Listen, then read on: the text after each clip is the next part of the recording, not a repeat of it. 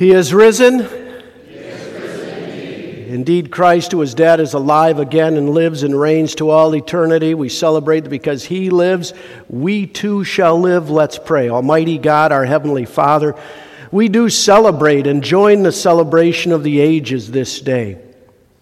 The celebration didn't just start today. We know that for centuries now the church has been celebrating the resurrection. This has happened a long time ago. But even as what happened a long time ago has had impact through through the ages, through history, we pray that it would have an impact today on our history. That each one of us, for whatever's brought us together today, that each one of us would be more convinced that Jesus, who is dead, is alive again, and because he lives, we too shall live. Come be with us. By the power of the Spirit, we pray, Amen. He is risen. He is risen oh, no you left the putt short. Ah. It's Sunday afternoon at the Masters, and you're tied for the lead. You're on the 18th green. You're tied with Phil Mickelson and Sergio Garcia. They're already in the clubhouse. It's a three way tie. You're on the green putting with Tiger Woods. He was down by two going into the 17th, and he made an insane putt on the 17th. And, and now he's just down by one, and you and Tiger Woods are on the 18th green. You both have a birdie putt. Now, his is, is an easy putt. He's got a, it's about a 12 footer, and for for Tiger, that's pretty easy. And, and so you've got this insane putt where you are. It's about a 28 footer. And already in your mind, you're just celebrating that you're tied with Phil Mickelson, Sergio Garcia, and soon you'll be tied with Tiger Woods. You figure you'll make the putt. And you're trying to remember now, how does the playoff go? What hole would we start on? What are the rules? And, and it's just, it's an incredible day for you. And, and as you get ready and think about putting, you, you tell Tiger, you go ahead and putt. Get out of the way so you can really concentrate. He's got about a 12 footer, and you know, Tiger, he just kind of puts his hat in place and looks up, eyes it out, and hits it with great authority 12 foot straight to the hole, hits the back of the cup, and drops in. It's your turn. It's really a crazy putt. 28 feet, uphill, downhill. There's that ridge, and the cup is just in the worst place imaginable. You figure if I can just get it close and par it, then I'll be in the playoff. This is incredible. And then it occurs to you, well, maybe you have a shot of making it after all. And so you wipe your hands, you eye up the putt, you grip the putter. You've sweat before, but not like this. You've had your heart pound before, but right now you think it's going to come right out of your chest. You've got the putter, you gulp, you gulp again, and then you strike the ball and you go, oh no, I hit it too hard. No, no, maybe, maybe I hit it too soft. But you watch the ball and it goes up the hill, down the hill. It hits that ridge, trickles down, and yep, it looks like it's going to be short. No, it's going to be short. And then, of all things, it falls in. And you fall to your knees and say, Yes! What an amazing victory. What would be an amazing victory for you? What would cause you to just celebrate like mad? Imagine winning the Masters. You beat Tiger Woods, Phil Mickelson, and Sergio Garcia. That's nothing compared to the victory that we celebrate today. The one who was dead is alive again, and because he lives, we too shall live. We celebrate today God's great yes. Uh, this is from 1 Corinthians chapter 15. And uh, you might go home and read 1 Corinthians 15, maybe read it twice this afternoon. It's this great passage about the resurrection. Uh, it starts with an, with an affirmation to the, the truth of the resurrection. Paul says this guy saw Jesus, that guy saw Jesus, over 500 people saw Jesus raised from the dead. Then we have this word that talks about the significance of the resurrection. If in Christ we have hope in this life only, we are of all people most to be pitied. But in fact, Christ has been raised from the dead. Yes.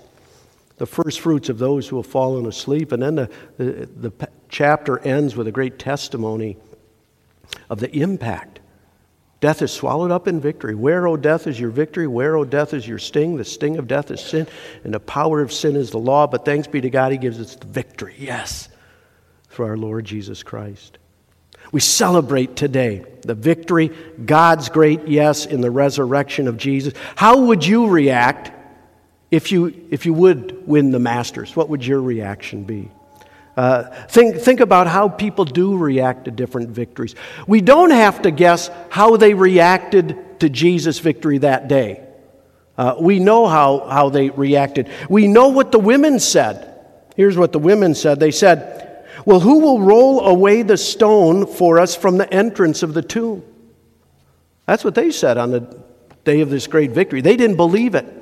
They came out as unbelievers. They were going to anoint the body. Uh, they figured they were coming out to see a dead Jesus. We know what they said. We know what the angel said.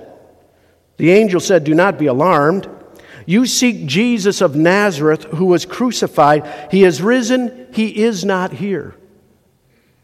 We know what Jesus said on the day of the resurrection not from the gospel according to Mark, but from one of the other gospels, we know what Jesus said. Greetings, do not be afraid. He said that a lot. Do not be afraid. Go and tell my brothers to go to Galilee, and there they will see me.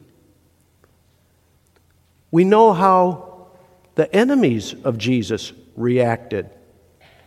They said, Tell people, his disciples came by night and stole him away while we were asleep. I wonder how God the Father reacted on the day of the resurrection. I was thinking about that. What, what, what did God the Father, how did He think about the resurrection? You know, it's, it's a little hard to think about triune God, Father, Son, and Holy Spirit, and every time you try and split that up, you're on the edge of heresy. Uh, we, we know what Jesus said. We, we think that the Holy Spirit was helping others to believe. But what do you think God the Father said that day? You know, he'd been working on this for a long time. Uh, this is one of the great jigsaw puzzles of all time. You can go back to the garden, and there's the first prophecy about how the seed of, of uh, Eve would crush Satan's head. And God was working on putting this puzzle together through the ages. He was working through hundreds and hundreds of prophecies, different pieces and parts had, had to come together. He was working through dozens and dozens of different individuals. He had to use the patriarchs and the judges and the kings and the prophets, weaving all of these things together. He had to work through the different empires. There was the Egyptian, the Assyrian, the Babylonian, the Persian, the Greek, the Roman. God was kind of working all this together. What do you think God the Father said? Don't you think He said, Yes? As he had worked out salvation for the human race. His plan had come together, and the one who was dead is alive forever. And now anyone and everyone who calls on his name will be saved. We don't have to wonder how those people reacted that first day. Uh, we don't have to wonder that this is how God reacted. Here's what it says this is Second Corinthians. It says, For all the promises of God find their yes in Him. That's what Scripture says. That's why it's through Him that we utter our amen to God for His glory. The question today is not how they reacted. The question is, what do you do with this? How do you react to the day of the resurrection? Do you know who Johnny Hart was? Uh, Johnny Hart was the creator of the BC comic strip. I, I, guess he did the Wizard of Id as well. I never read the Wizard of Id, uh, but he, he, he, wrote both of those comic strips. And uh, Johnny Hart was an unbeliever. Uh, he'd grown up in the church and then drifted away. You know how that happens. Maybe, maybe some of you grew up in the church and then drifted away. Uh, he was an unbeliever. And, and he had, his career had gone well and he was making some good money. This is back in 1984. And he and his family were building a house. And they were building a house on a nice piece of property in Nineveh, New York. He said God always gets a hold of people in Nineveh, you know, with Jonah and all.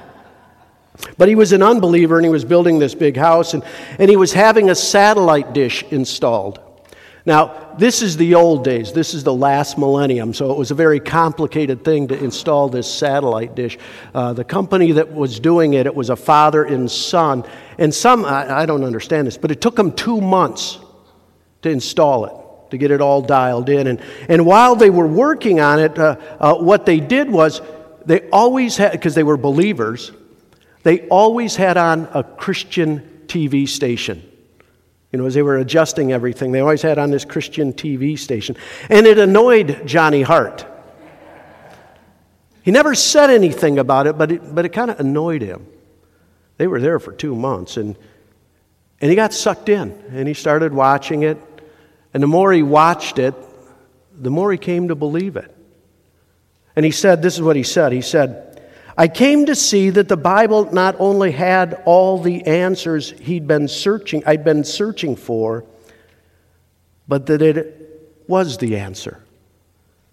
And Johnny Hart came to believe in the resurrection, Jesus crucified and raised again. And he did, I mean, you'd hope this would be true for all of us.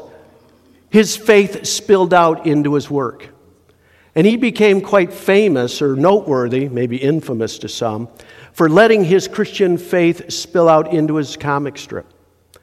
And uh, one of the most famous Easter comic strips he'd ever written is this one, where we have.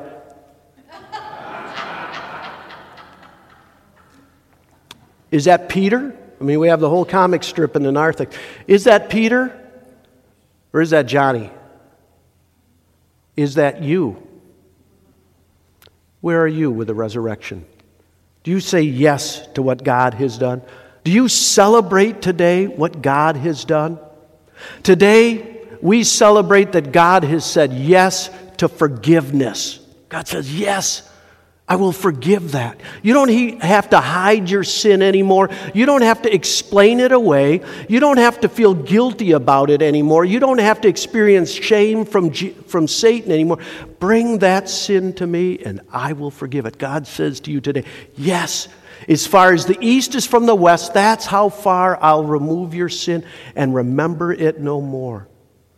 We celebrate uh, that God has said yes to heaven there is some other place waiting for us. Jesus said, I'm going there to prepare a place for you. Jesus said, In this world you will have trouble, but take heart. I've overcome this world. It's a place without any pain or sorrow or suffering. Do you celebrate that? God says to you today, Yes, I'm going to take you to be with me in heaven. We heard in the Isaiah passage, it's got the finest of wines and the best of, of meats. We celebrate what God says yes to. He says yes to forgiveness, He says yes to heaven, and God says yes to life. God loves human life. God created human beings as the capstone of His creation. He had all of the other creatures he had the plant kingdom. But at the center of it all is, is the human race, you and me. And God says yes to life. To life, all lives. No matter from what nation, what tribe, what people, wealthy, poor, old, young, God wants all people to be saved and to come to the knowledge of the truth. Is the church, we want to celebrate that. You know, the church is the last place on earth you ought to find any racism. It's the last place on earth you ought to find any ageism or sexism. That here in the church, we too celebrate life. We look on one another as one for whom Christ died and rose again. God says yes to forgiveness, to heaven, to life. And He says yes to righteousness that, that, that we might join him in a different kind of living. Do you know that if you win the Masters, you know this, you get a green jacket? In the resurrection, In our baptism, we get a robe of righteousness. And we become a different people through the resurrection. Uh, not walking like Jesus had warned, not walking the world's way. You know, the way is wide, it's easy, you do whatever you want, have a good time. No, the way of righteousness is narrow, difficult, but it lives in a way that's of, of glory to God. Today we celebrate God's great yes. Do you join that? Do you believe that by faith? That's his invitation for each one of us today. Uh, I can imagine if you did win the Masters on a Sunday afternoon, beating Tiger Woods, Phil Mickelson, and Sergio Garcia, you would show the tape of that all the time. Your friends would come over and say, Hey, have you seen this before? You say, I see it every time I come over. we never tire of celebrating the greatest victory ever. The one who was dead is alive again. And because he lives, we too shall live. Yes. Amen.